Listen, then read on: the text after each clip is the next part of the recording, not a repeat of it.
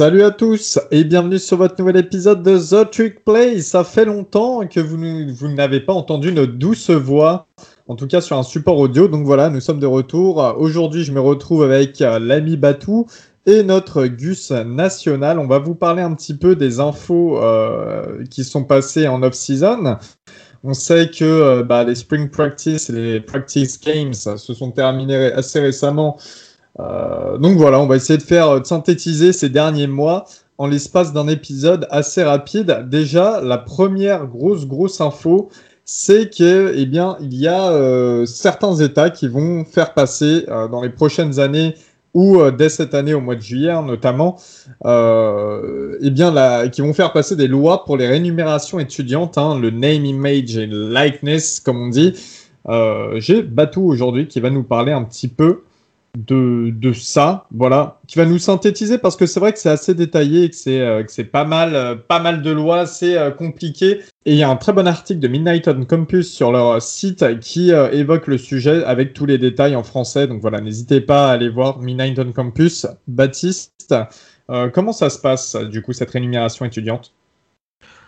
Alors c'est en fait, pour faire très très simple, hein, je vais essayer de synthétiser, c'est que maintenant les athlètes ont le droit de toucher de l'argent pour leur, euh, leur nom, leur image et ce qu'ils représentent. C'est-à-dire qu'avant, un étudiant était étudiant, donc n'avait pas le droit de gagner de l'argent parce qu'il n'avait pas le droit de signer un contrat avec, je sais pas, moi, une, euh, une marque de fast-food local, avec, euh, je sais pas, avec n'importe quoi, quoi. Donc maintenant, ça sera le cas, c'est-à-dire qu'ils pourront signer des contrats avec des organismes privés qui leur permettront de gagner de l'argent en leur nom propre euh, et ça, c'est hyper important. Donc, je sais pas, moi, être payé pour euh, euh, des autographes, faire une, chaîne YouTube et gagner de l'argent, voilà, monétiser leur personne.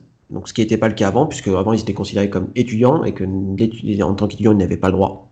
Donc voilà, donc c'est quand même un très, très gros changement. Alors, ils ne seront pas payés pour être joueurs de college football, ils seront payés pour leur personne. C'est-à-dire qu'il va y avoir quand même des disparités au niveau euh, des paiements. Bah, je pense, je sais pas, moi je pense comme quelqu'un comme Trevor Lawrence par exemple, qui était une grosse star, bah, aurait pu signer avec, je sais pas moi, un concessionnaire euh, de, de, de, voitures à, à Clemson à l'époque ou des choses comme ça. Donc voilà, donc c'est quand même un très très. C'est gentil, euh, Baptiste, hein, parce que tout à fait. Il y, a souvent des, justement des cabinets qui font des, des études sur l'impact d'un joueur de college football, et on estime que les 5 étoiles rapporteraient plus de 500 000 dollars et pour des gens comme Trevor Lawrence, on parle en, millions, en millions de dollars. Voilà, donc ça permet aussi peut-être à certains euh, stars un peu plus locales de voilà de gagner un petit peu peu d'argent. Donc euh, je pense que c'est quand même une avancée qui est positive dans le droit des, athlètes parce que c'était quand même complètement on est tous les trois d'accord là-dessus que c'était quand même complètement ironique que c'était un sport qui rapportait des millions à l'université sachant que bah, que les athlètes qui étaient sur le terrain gagnaient zéro alors ils étaient payés euh, pour leurs études. On est d'accord, on va pas refaire le débat. Est-ce que payer en études c'est être vraiment payé? On a, il nous fera un épisode complet pour, euh, pour discuter de ça. Mais en tout cas, voilà, déjà, ils sont célèbres, ils ont gagné le droit de l'argent parce qu'ils sont célèbres, tant mieux pour eux. Ça n'entachera pas l'université. Je pense que ce qu'ils avaient peur, c'est que l'université perde un peu de pouvoir sur les athlètes. On verra comment ça, comment ça va se passer. Mais je reste persuadé que, que tout le monde y trouvera son compte et notamment quand même les, euh, les sportifs, ce qui est quand même le, quand même le cœur de, de notre sport, quoi. On va tout de même citer les États euh, qui, dès juillet, passent ces lois. Donc l'Alabama, l'Arizona, la Floride, la Géorgie, euh, le Mississippi et le Nouveau-Mexique. Messieurs, ça vous étonne? Eh si, si. Eh si, si. Non, mais c'est pas, c'est, pas étonnant parce que, alors, concrètement, on sait pas trop à quoi ça va ressembler Est-ce que ça va donner un avantage au niveau du recrutement euh, pour ces, les facs de ces, de ces États-là euh, Sachant que euh, il y a pas mal, les, les, facs commencent à communiquer sur, euh, elles se sont rentrées en contact avec des sortes d'agents qui permettront aux athlètes de monétiser au maximum leur nom. Alors je sais que Oklahoma State l'a fait, enfin toutes les grosses facs l'ont fait. Euh, voilà pour pour pareil, hein, ça sera pour attirer toujours les meilleurs joueurs, les meilleurs prospects dans, dans, les, dans, dans les facs.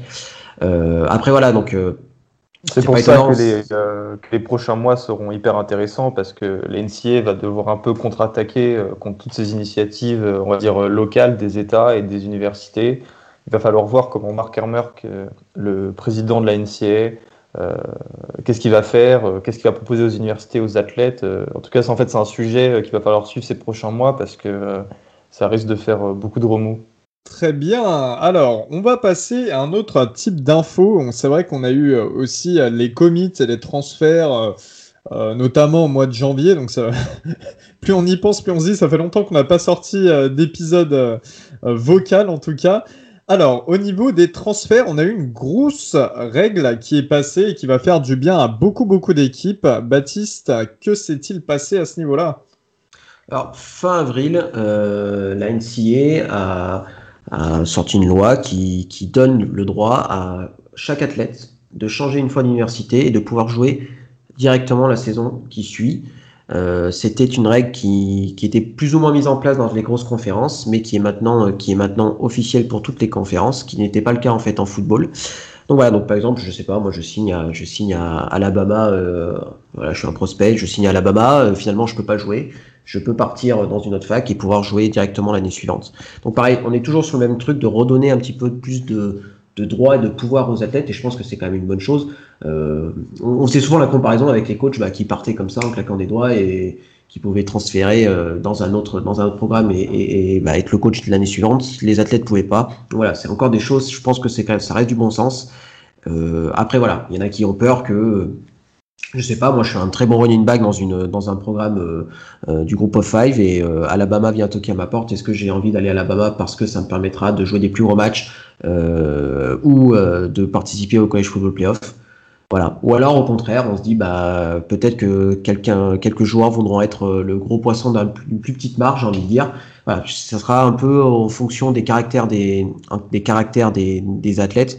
Après, voilà, ça va pas bouleverser, à mon avis, le, programme, euh, enfin, en tout cas, le paysage du, du college football. Les gros programmes resteront des gros programmes et des plus petits programmes resteront des plus petits programmes. Donc là, pareil, on va voir un peu sur le, sur le long terme à quoi ça ressemble. Euh, voilà, sachant que, que, que d'après ce qu'on a vu pour l'instant, effectivement, c'est les gros programmes qui en profitent, mais les gros programmes perdent aussi les gros joueurs. Donc euh, finalement, euh, je pense que ça fait un peu vase communicant, quoi.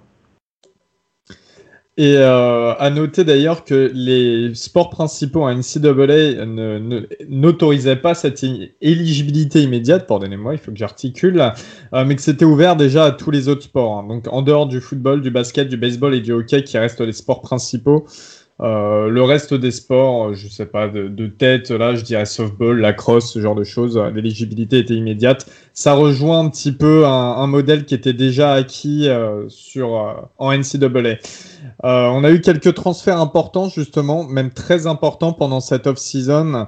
je sais, Gus, on en a pas mal jacté pendant l'off-season. On essayait de prédire un petit peu où ça atterrissait. Si tu peux me citer deux, trois transferts euh, qui, vont un petit peu changer certaines équipes, hein, parce que c'est la réalité et euh, voilà, les bonnes affaires. Bah, vite fait, hein, pour euh, tout le monde, le portail des transferts, c'est l'équivalent du mercato en NCAA. il faut savoir d'avance que cette année a été une année historique sur ce fameux portail des transferts, puisque des milliers d'athlètes ont décidé de changer de fac, avec notamment les nouvelles, avec l'année d'éligibilité offerte. Donc, ce qui fait qu'il y a une sorte d'embouteillage géant euh, en ce moment euh, sur le portail des transferts. Alors, euh, évidemment, ça ne vous a pas échappé, il y a des noms importants qui sont sortis. on pense tout de suite au linebacker de Tennessee au nom difficilement prononçable Henry Tohoto, qui est parti de Tennessee pour aller à Alabama. Et il fait partie de tous ces joueurs de Knoxville qui ont quitté le programme suite aux, accusations, on va dire plus ou moins fondées. On verra où tout ça ira euh, de, triche dans le recrutement. Euh, donc il y a euh, Henri Toto qui est parti à Alabama, il y a Eric Gray qui est parti à Oklahoma, le left tackle Vania Morris qui est parti du côté d'Oklahoma aussi. bref, l'équipe a été dépouillée et ça a fait beaucoup d'heureux. Oklahoma en premier, qui récupère un top running back et un top left tackle qui seront sans doute tous les deux partants titulaires l'année prochaine. voilà, donc sinon, il y a aussi euh, Miami qui s'est bien renforcé avec Tyreek Stevenson, euh, un cornerback de Georgia qui les rejoint, avec Charleston Rambo, un receveur euh, d'Oklahoma d'ailleurs, qui rejoint les Hurricanes. voilà, Miami et Tennessee font partie des équipes qui, enfin, Miami et Oklahoma font partie des équipes qui se sont bien renforcées. Georgia aussi s'est bien renforcé. Ils ont récupéré Takey Smith, un des meilleurs safety du pays qui était à West Virginia. Euh, West Virginia a d'ailleurs perdu euh, un petit peu, on va dire, son intersaison. Ils ont aussi euh, perdu pas mal de joueurs, notamment des DB, en plus de Takey Smith. donc voilà, c'est un peu le paysage global du portail des transferts. Et plus, que jamais, cette année a été importante pour ces joueurs.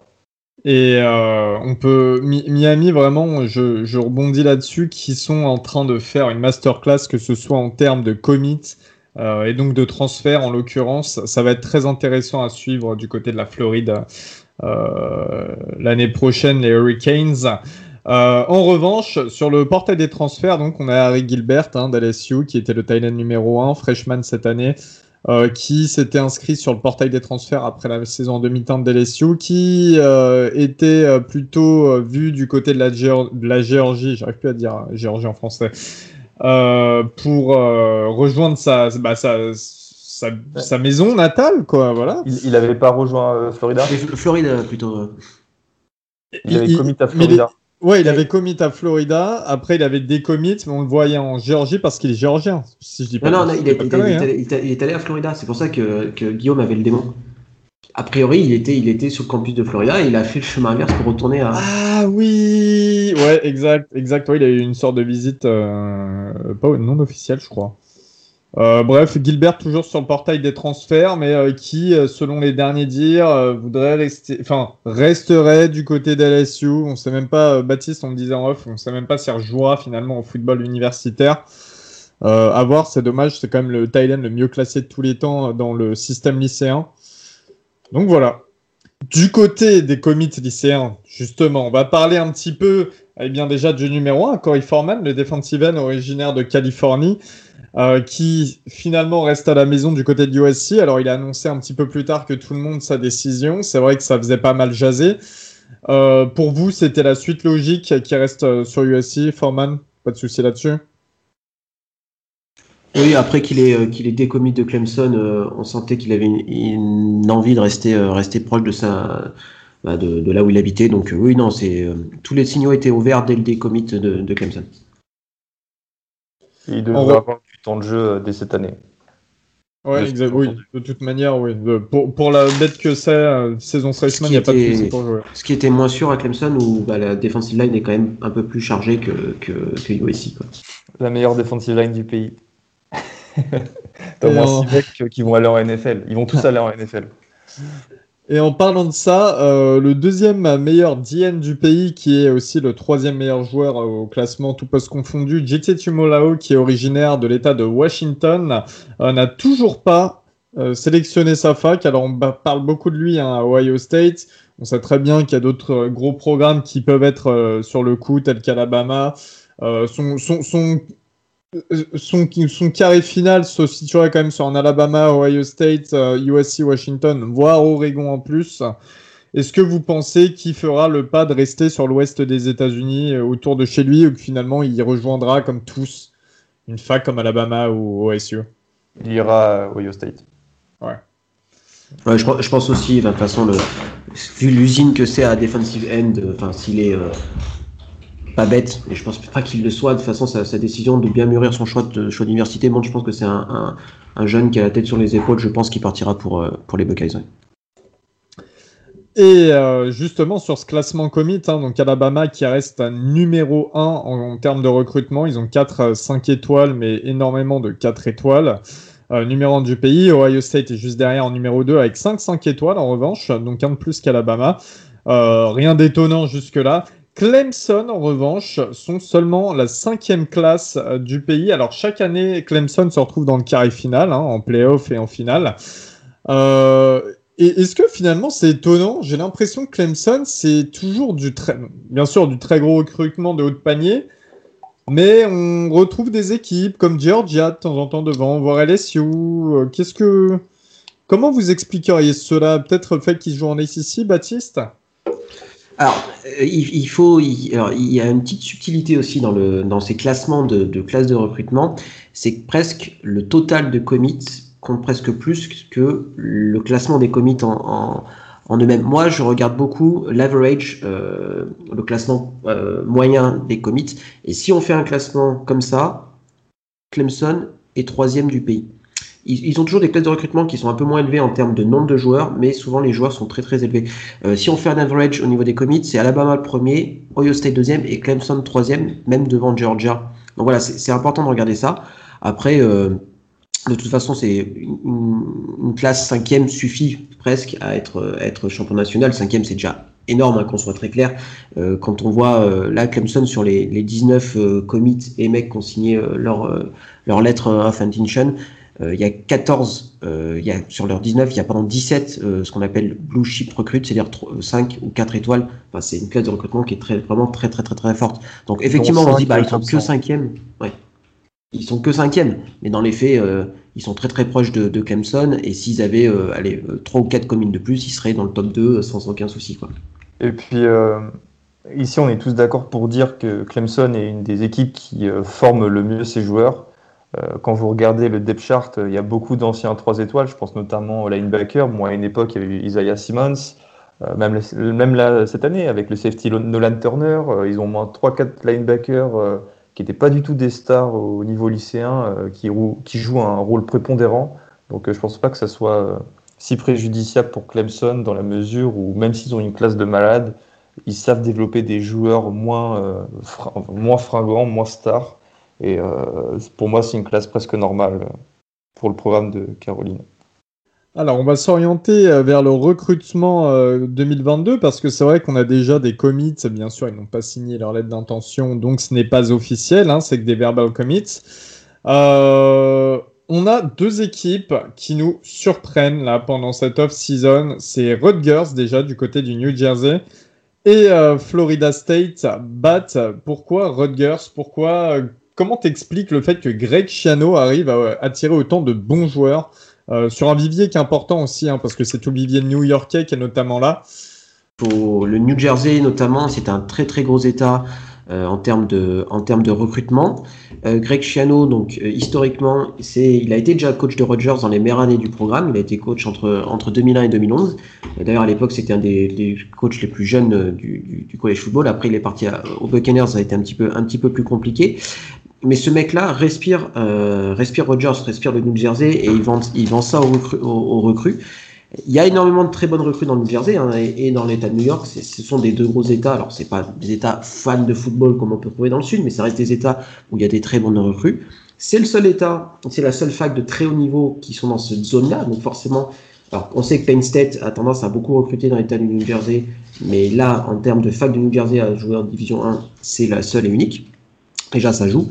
Et puis, ce mec, c'est un super recruteur. Il y a un coordinateur offensif euh, avec Sean Gleason qui est euh, qui est qui est extra. Hein, donc euh, voilà, donc tout est tout est tout, tous les ingrédients sont là pour que bah, que, que, Rogers prenne sa place que, qui, est, qui est sienne dans le paysage du college football, c'est-à-dire un bon programme. Alors ça sera peut-être jamais un blue blood, c'est pas c'est pas la question, mais vu euh, son emplacement aux États-Unis, son coach actuel, forcément ça, forcément ça réussit. En soi, c'est pas c'est pas une surprise que Rogers réussisse à, très bien recruter.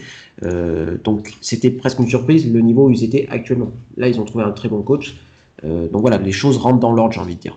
Mais ça, fait plaisir de voir le Rogers progresser parce que même si toi, Elio, bah, ça veut dire que Maryland a un concurrent, même au niveau recrutement dans le coin, qui, qui, se, qui se renforce ça fait que la Big Ten progresse aussi parce qu'on s'était un petit peu moqué, on se moquait beaucoup de la, euh, de la CC en disant bah, c'est Clemson et, personne.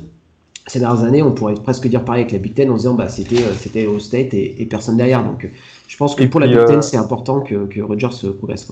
On est d'accord que c'est là où a été créé le football.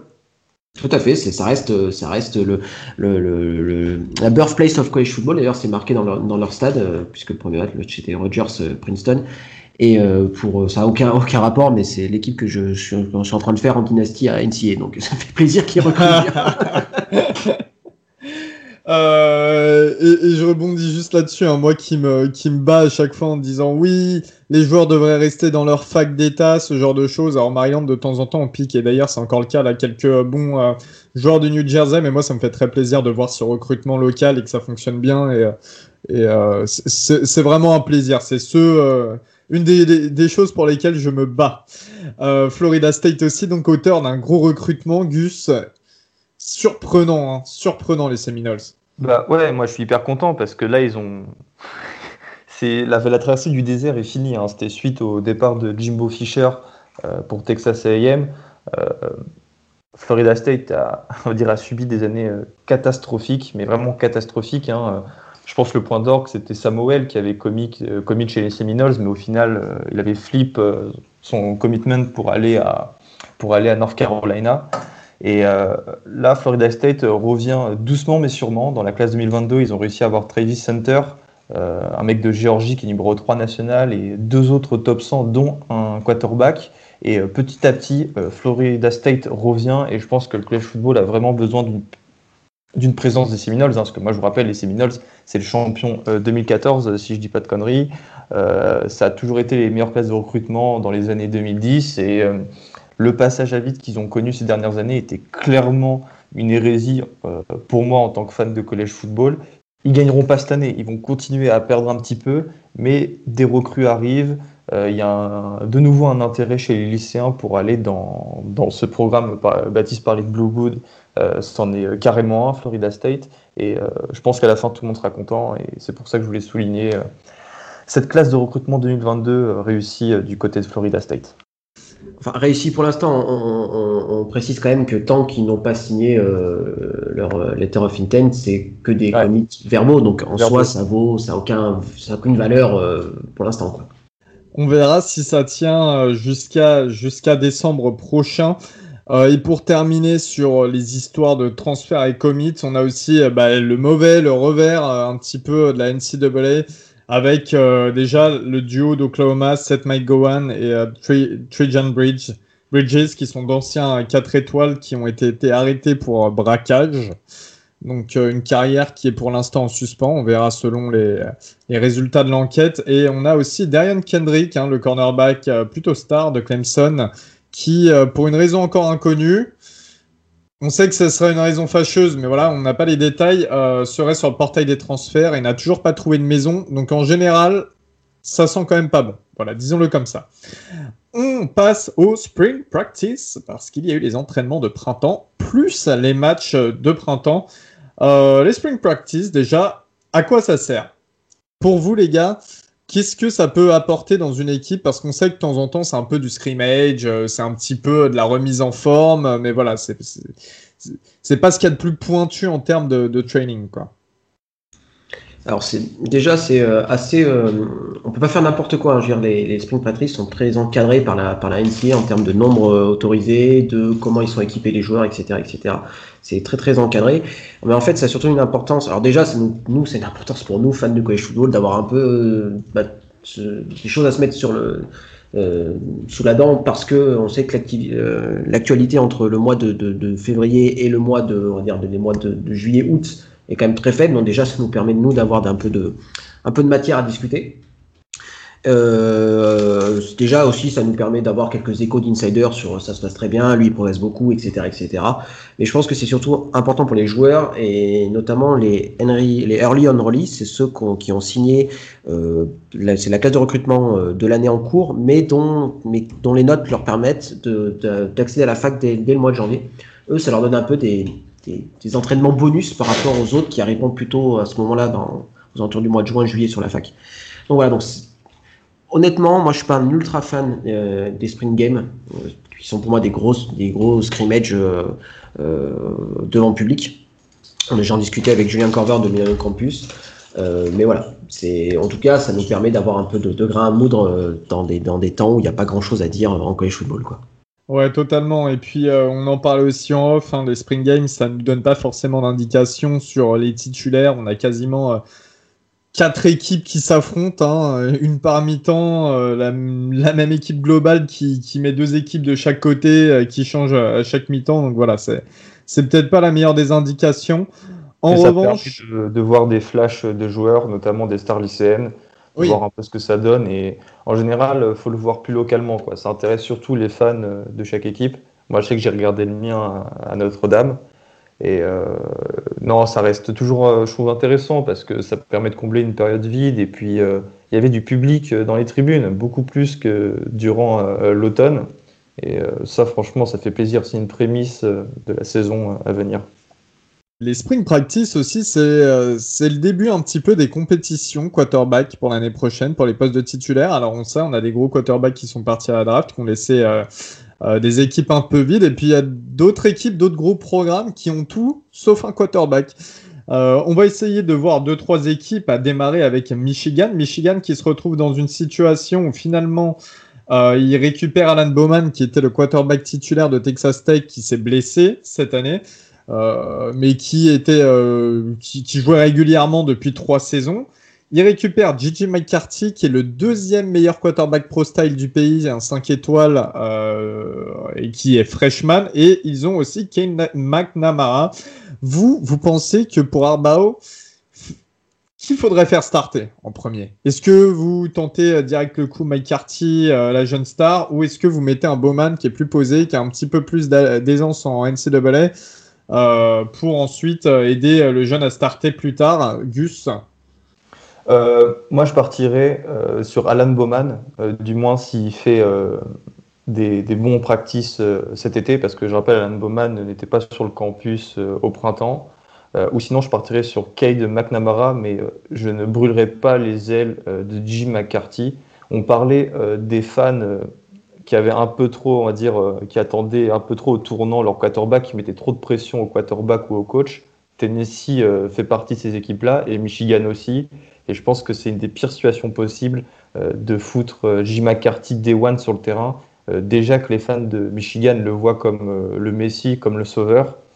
lui faire ça, c'est pas lui rendre service. Et ça serait lui brûler les ailes trop rapidement. Donc moi, je partirais sur Alan Bowman si, si cet été, évidemment, il fait des bons entraînements.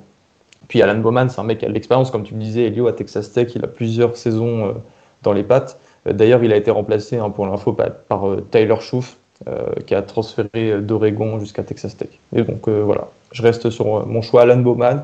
Et peut-être s'il ne fait pas allez, un super début de saison à la week 7 ou 8, tu fous Gigi McCarthy et c'est parti pour la légende. enfin, du moins, c'est ce que les fans de Michigan espèrent. ouais, ça fait longtemps qu'ils attendent un, gros quarterback qui, qui a réussi à euh, du côté d'Ann Arbor, pareil, je serais de, l'avis de, ton avis, Gus. Hein, Alan Bowman, pourquoi pas le faire starter, puis ensuite tu mets euh, McCarthy euh, tranquillement. On a aussi une équipe qui a perdu donc son quarterback titulaire assuré, qui est parti au premier tour de la draft NFL hein, du côté des Chicago Bears. C'est les Buckeyes d'Ohio State, qui se retrouvent avec trois excellents quarterbacks, en tout cas qui étaient excellents au lycée mais qui n'ont pas joué un match, qui n'ont pas lancé un touchdown en NCAA. Ils se retrouvent avec CJ Stroud, qui date de, donc qui est euh, arrivé en 2020, qui était le deuxième meilleur pro style du pays. Jack Miller, qui lui est aussi arrivé en 2001, qui était le 13e pro style du pays.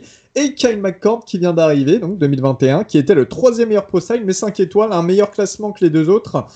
Euh, c'est un peu compliqué quand même pour euh, les Buckeyes et puis ça c'est aussi une indication un petit peu de ces gros programmes qui accumulent les bons joueurs à un poste qui finalement n'en a pas besoin de 10.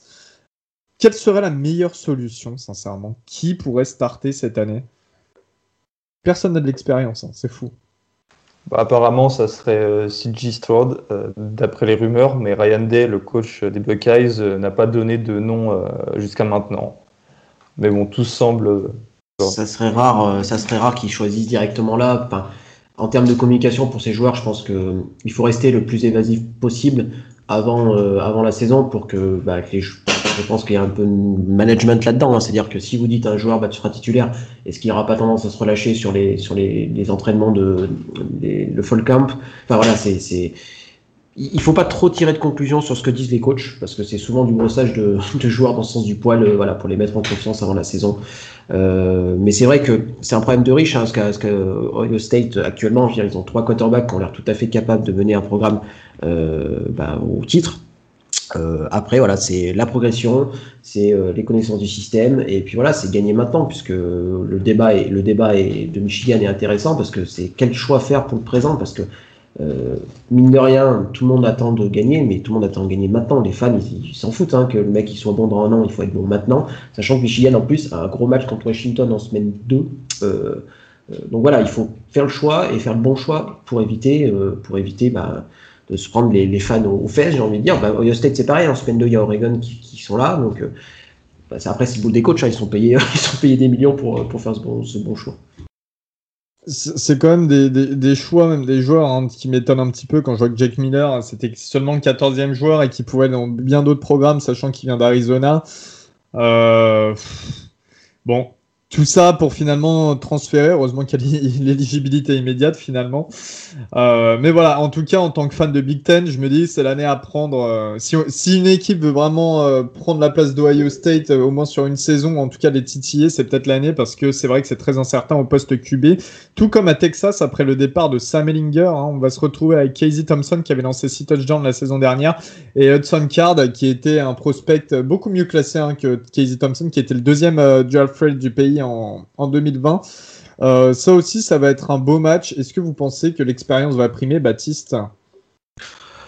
Euh, déjà, je pense que alors, il faut mettre un petit peu de côté le cas de Steve Sarkisian qui vient d'arriver, qui apprend à connaître ses jours aussi. Alors, euh, pour avoir regardé de loin le, spring game de, Texas, en fait, il n'y a pas vraiment de vainqueur. John Cart et Casey Thompson ont été moyens. Voilà, ils n'ont pas été honnêtement très, très, très, très convaincants. C'est-à-dire, ils ont été bons sans plus.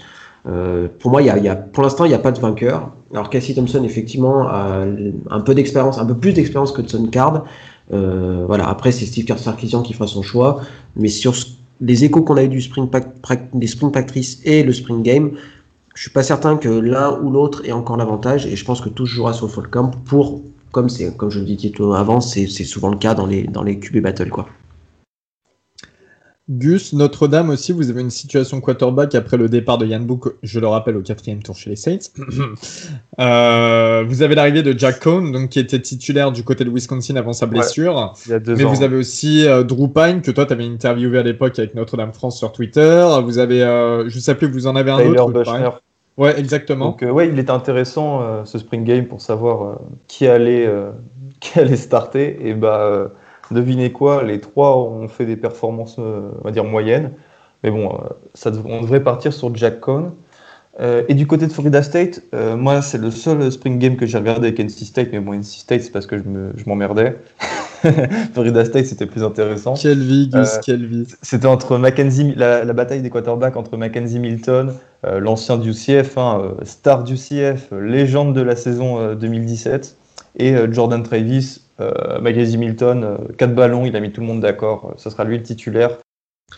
Euh, dernier peut-être petit intérêt des spring practice et des spring games, c'est se mettre quelques noms qui vont, dont on va parler, dont on va parler la saison. allez, j'en balance un comme ça qui a fait beaucoup parler Alabama, Edgy, Hall, le nouveau receveur true freshman. Voilà, je pense que c'est un nom dont on va attendre parler en cette saison et les saisons prochaines. Voilà. Voilà, et puis dans trois ans, premier tour de draft comme d'habitude. Euh, on va terminer sur les spring practice. On passe directement et eh bien, aux dernières petites infos que vous avez euh, pu louper pendant cette off-season. Déjà, la Pac-12, un nouveau commis, euh, commis, commissioner. J'arrive plus, des fois j'essaie de traduire dans ma tête en français, puis j'arrive plus dans, dans, un sens ou dans l'autre. C'est George Kickoff qui remplace donc Larry Scott qui était assez décrié, Augustin. Ouais, que Robin détestait même. Ouais, exact, exact. Tous les jours, Larry Scott, Larry Scott. non, mais du coup, voilà, pour faire euh, en gros, euh, petite mise en contexte, hein, euh, c'est un ancien de MGM Resorts. Vous savez, c'est le groupe de loisirs à Vegas qui s'occupe enfin, de tous les hôtels, des salles de MMA, etc. donc, il avait aussi travaillé chez Hulu TV et chez NBC. Donc, il a une connaissance, on va dire, une bonne connaissance du milieu de la télé. Et c'est hyper éloquent parce que on sait que la PAC-12 d'ici peu veut renégocier les droits, les droits TV. Et euh, sa présence euh, va certainement les aider à obtenir des contrats plus juteux.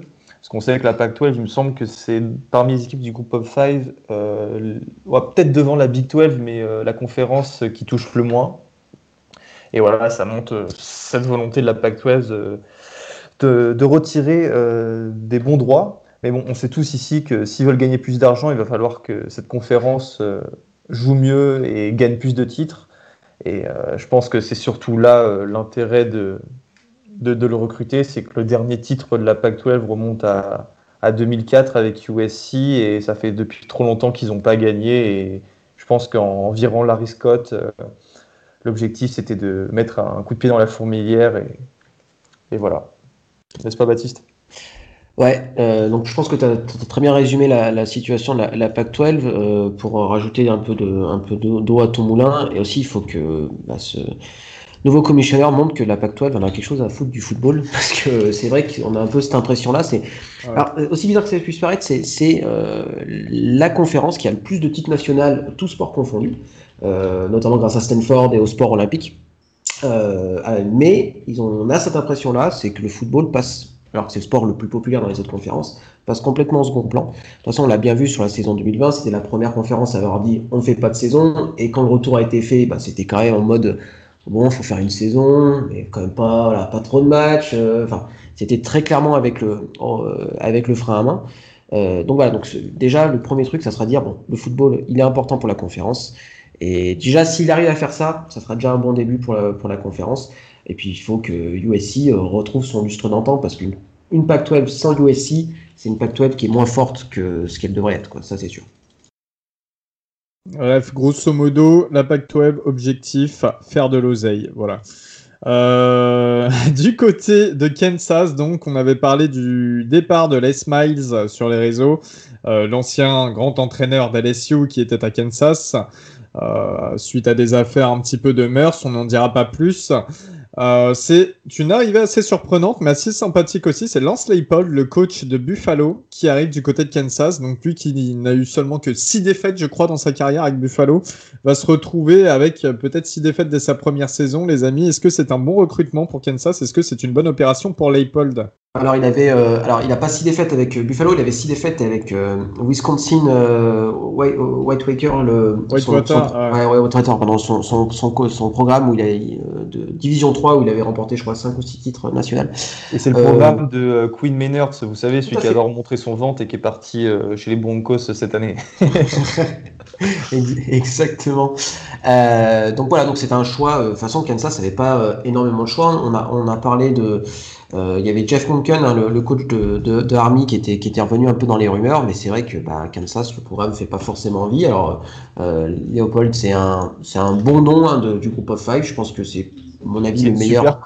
C'est une, c'est une super prise, qu'on soit très clair. Alors là, c'est vrai que je suis pas hyper emballé, mais euh, si, si, c'est une super prise. Après, voilà, c'est le, le, contexte Kansas qui, qui fait que euh, bah, on verra ce que ça donnera sur le, sur le, sur le terrain, mais sur le papier, c'est probablement ce qu'il pouvait faire mieux avec, euh, avec le coach, avec Jeff Monken, le coach d'Army. voilà, il arrive dans une situation qui est très complexe. leur meilleur joueur vient de partir à draft en la personne de, de Puka Williams. voilà, ça va être. Ses assistants, j'ai. Euh, oui, offensif, défensif, euh, quarterback, D-line. Donc, je, euh, pense, je pense que c'est important qu'il arrive avec des gens qui connaissent dans un moment qu'il ne connaît pas, parce que là, c'est quand même, c'est quand même le programme qui, qui, est le plus mauvais historiquement, enfin, depuis, depuis une quinzaine d'années. donc il y a du boulot, mais, mais je pense que c'est un bon recrutement de la part de Kansas. Et il sera remplacé par le co-offensive, co-défensif coordinateur de son équipe, Maurice Linguist, qui devient head coach du côté de Buffalo qui était à Michigan, il me semble, linguiste, qui était le co-défensif coordinateur de, Michigan. Et, euh, Ça va être compliqué hein, pour Buffalo. Ouais, ouais, ouais, ouais. Bah, à voir après, hein. pourquoi pas, à voir. Hein. Ils ont toujours leur, grosse place en Mac. Ils, ont perdu quelques joueurs, c'est vrai, pendant la, off-season, notamment la draft, mais euh, à voir. Euh, un match qui va se dérouler en Europe, messieurs. Enfin, Sauf que ça sera en août 2022, exactement le 27 août 2022, Northwestern, Nebraska en Big Ten, du côté de Dublin. Euh, il devait y avoir aussi euh, Notre-Dame Navy, mais ça, on n'a toujours pas de nouvelles. Hein. Alors, je vais vous citer parce que ça fait quelques années, en fait, euh, depuis 1988 exactement, que la NCAA fait jouer de temps en temps des matchs à Dublin en Europe. Et euh, on peut remarquer quelque chose sur euh, les équipes qui sont sélectionnées. Alors déjà, on a, je, vous fais une petite rétrospective, hein, on a Boston College qui est passé par là, on a Rutgers, on a Notre-Dame qui sont passés deux fois face à Navy, on a Penn State, on a euh, Georgia Tech, UCF, bref, quelques matchs assez intéressants qui étaient passés donc du côté de la Viva Stadium, mais aussi de Croke Park, hein, cet entre extrêmement connu pour le football gaélique, et Lansdowne Road, bien entendu. Alors, on nous pose souvent la question, enfin, on nous a déjà posé la question sur les réseaux de comment aller, pourquoi le choix de Dublin euh, et pas forcément de Londres ou euh, je ne sais pas d'une autre ville en Europe. Hein. Euh, tout simplement, déjà, je vais vous citer quelques équipes qui ont donc participé à, ce, euh, à, à, ces matchs à Dublin. On a Boston College, on a Notre-Dame, on a Navy, on a Penn State. On a Rutgers, on va avoir donc Northwestern et Nebraska. Souvent, ce sont des équipes du nord-est des États-Unis. On connaît le nord-est des États-Unis où il y a une proéminence de la diaspora irlandaise euh, par le passé en tout cas donc beaucoup d'Américains d'ascendance irlandaise notamment Northwestern donc c'est pas le Nord-Est mais qui est de la région de Chicago et pareil pour Notre-Dame hein, qui euh, se, situe à proximité de l'Illinois euh, les Fighting Irish en plus de Notre-Dame tout concorde bien entendu de plus Dublin c'est une situation euh, géographique assez intéressante. C'est à mi-chemin entre les États-Unis et le reste de l'Europe. Hein. C'est à 5h30, 6h de vol des États-Unis. C'est facile pour les Américains qui aiment bien souvent d'ailleurs retrouver un petit peu leurs racines en Irlande, donc aller visiter. Ça fait une belle occasion pour euh, pas mal d'Américains de se déplacer, d'aller voir leur équipe et d'aller visiter ce pays qui est celui de leurs ancêtres. Et puis c'est pareil, d'Europe, en fait, euh, les billets sont pas chers pour aller à Dublin, ça c'est facile, notamment pour l'Europe de l'Ouest, là où le football américain est souvent le plus apprécié euh, et le plus regardé en Europe. Et puis, on est aussi sur la zone géographique Irlande, Grande-Bretagne. Hein. On sait très bien que les matchs NFL, par exemple, se déroulent à Londres. Euh, donc voilà que c'est aussi euh, là où il y a le plus de, de, passion pour le football américain, je dirais, en Europe. Donc voilà, c'est tout un système plutôt euh, stratégique économiquement parlant que d'aller jouer à Dublin, mais qui aussi euh, arrange un petit peu tout le monde. Donc n'hésitez pas, hein, c'est le 27 août 2022, Northwestern Nebraska, ça sera un match sympa euh, de Big Ten, puis c'est l'occasion de se retrouver. Nous, on va essayer d'y aller, et puis on vous tiendra bien entendu au courant de tout ça. On va désormais vous donner les horaires des gros matchs des premières semaines, les amis, de la Week One notamment, parce qu'on a des très très gros matchs euh, qui nous font saliver avec des stades qui seront pleins, car euh, j'en profite pour le dire, la plupart des stades seront à capacité de 100% au niveau du public, hein, que ce soit en SEC, ACC, Big Ten pour l'instant. On a les autres conférences qui vont sûrement rejoindre le mouvement. Après, c'est propre à chaque équipe, à chaque université. Mais voilà, on devrait retrouver du public grâce à la campagne de vaccination qui se déroule aux États-Unis. Euh, Gus, est-ce que tu peux m'annoncer les, euh, les, dates et notamment les horaires des premiers gros matchs prime time euh, qu'on a déjà pour la Week 1 avec ESPN et sur ABC, vous pourrez voir à 21h30 le Miami Alabama au, Mercedes, benz Stadium d'Atlanta, puis un Georgia Clemson à 1h30 au stade des Panthers à Charlotte. Le dimanche soir à 1h30, vous pourrez voir Notre-Dame qui se déplacera du côté de Tallahassee pour y rencontrer Florida. Et euh, dans la nuit de lundi à mardi, vous aurez Ole Miss contre Louisville, euh, première rencontre de leur histoire. Euh, première rencontre de l'histoire entre ces deux programmes, aussi à Atlanta au Mercedes-Benz Stadium. Donc une première week incroyable, sachant qu'il y aura aussi LSU UCLA en début de soirée, et certainement d'autres matchs, hyper intéressants. Donc euh, on va pouvoir manger football euh, cette semaine-là. ouais, pour donner un petit peu de contexte, c'est ce qu'on appelle le Labor Day Weekend. Euh, Labor Day, c'est le premier, premier lundi du mois de septembre aux États-Unis qui est férié. la, la NFL n'a pas encore repris, donc en fait, c'est un week-end qui est consacré au, au, college football. Donc du jeudi soir, le début de la saison, euh, enfin, c'est pas vraiment la début de la saison parce qu'il y a une week 0 euh, avec quelques matchs intéressants, mais on, en reviendra quand on fera la prévue de la, les prévues de la saison. En tout cas, du jeudi soir au lundi soir, il y a du college football, euh, bah, six soirs de, 5 soirs de suite. Euh, donc dès, déjà, ça commence dès le jeudi soir avec un Minnesota Iowa State qui va être très très sympa à suivre en, en Big Ten. Et vendredi soir, il y a un North Carolina qui se dépêche avec Virginia Tech donc vous allez bouffer des super matchs en week one euh, d'entrée de jeu. Enfin ça va être euh, euh, super. on a hâte que ça commence. en dehors des matchs de, première semaine, on a eu quelques horaires des matchs pour des matchs de semaine 2 ou semaine 3 et notamment avec c'est un petit peu bizarre pour pour les fans des Ducks comme comme Robin, mais le déplacement d'Oregon à Ohio State sera à 18h heure française, c'est-à-dire à 9h du matin heure locale en tout cas chez les chez les chez pour avoir un match d'Oregon pour voir à quoi ressemble Oregon enfin. C'est ça.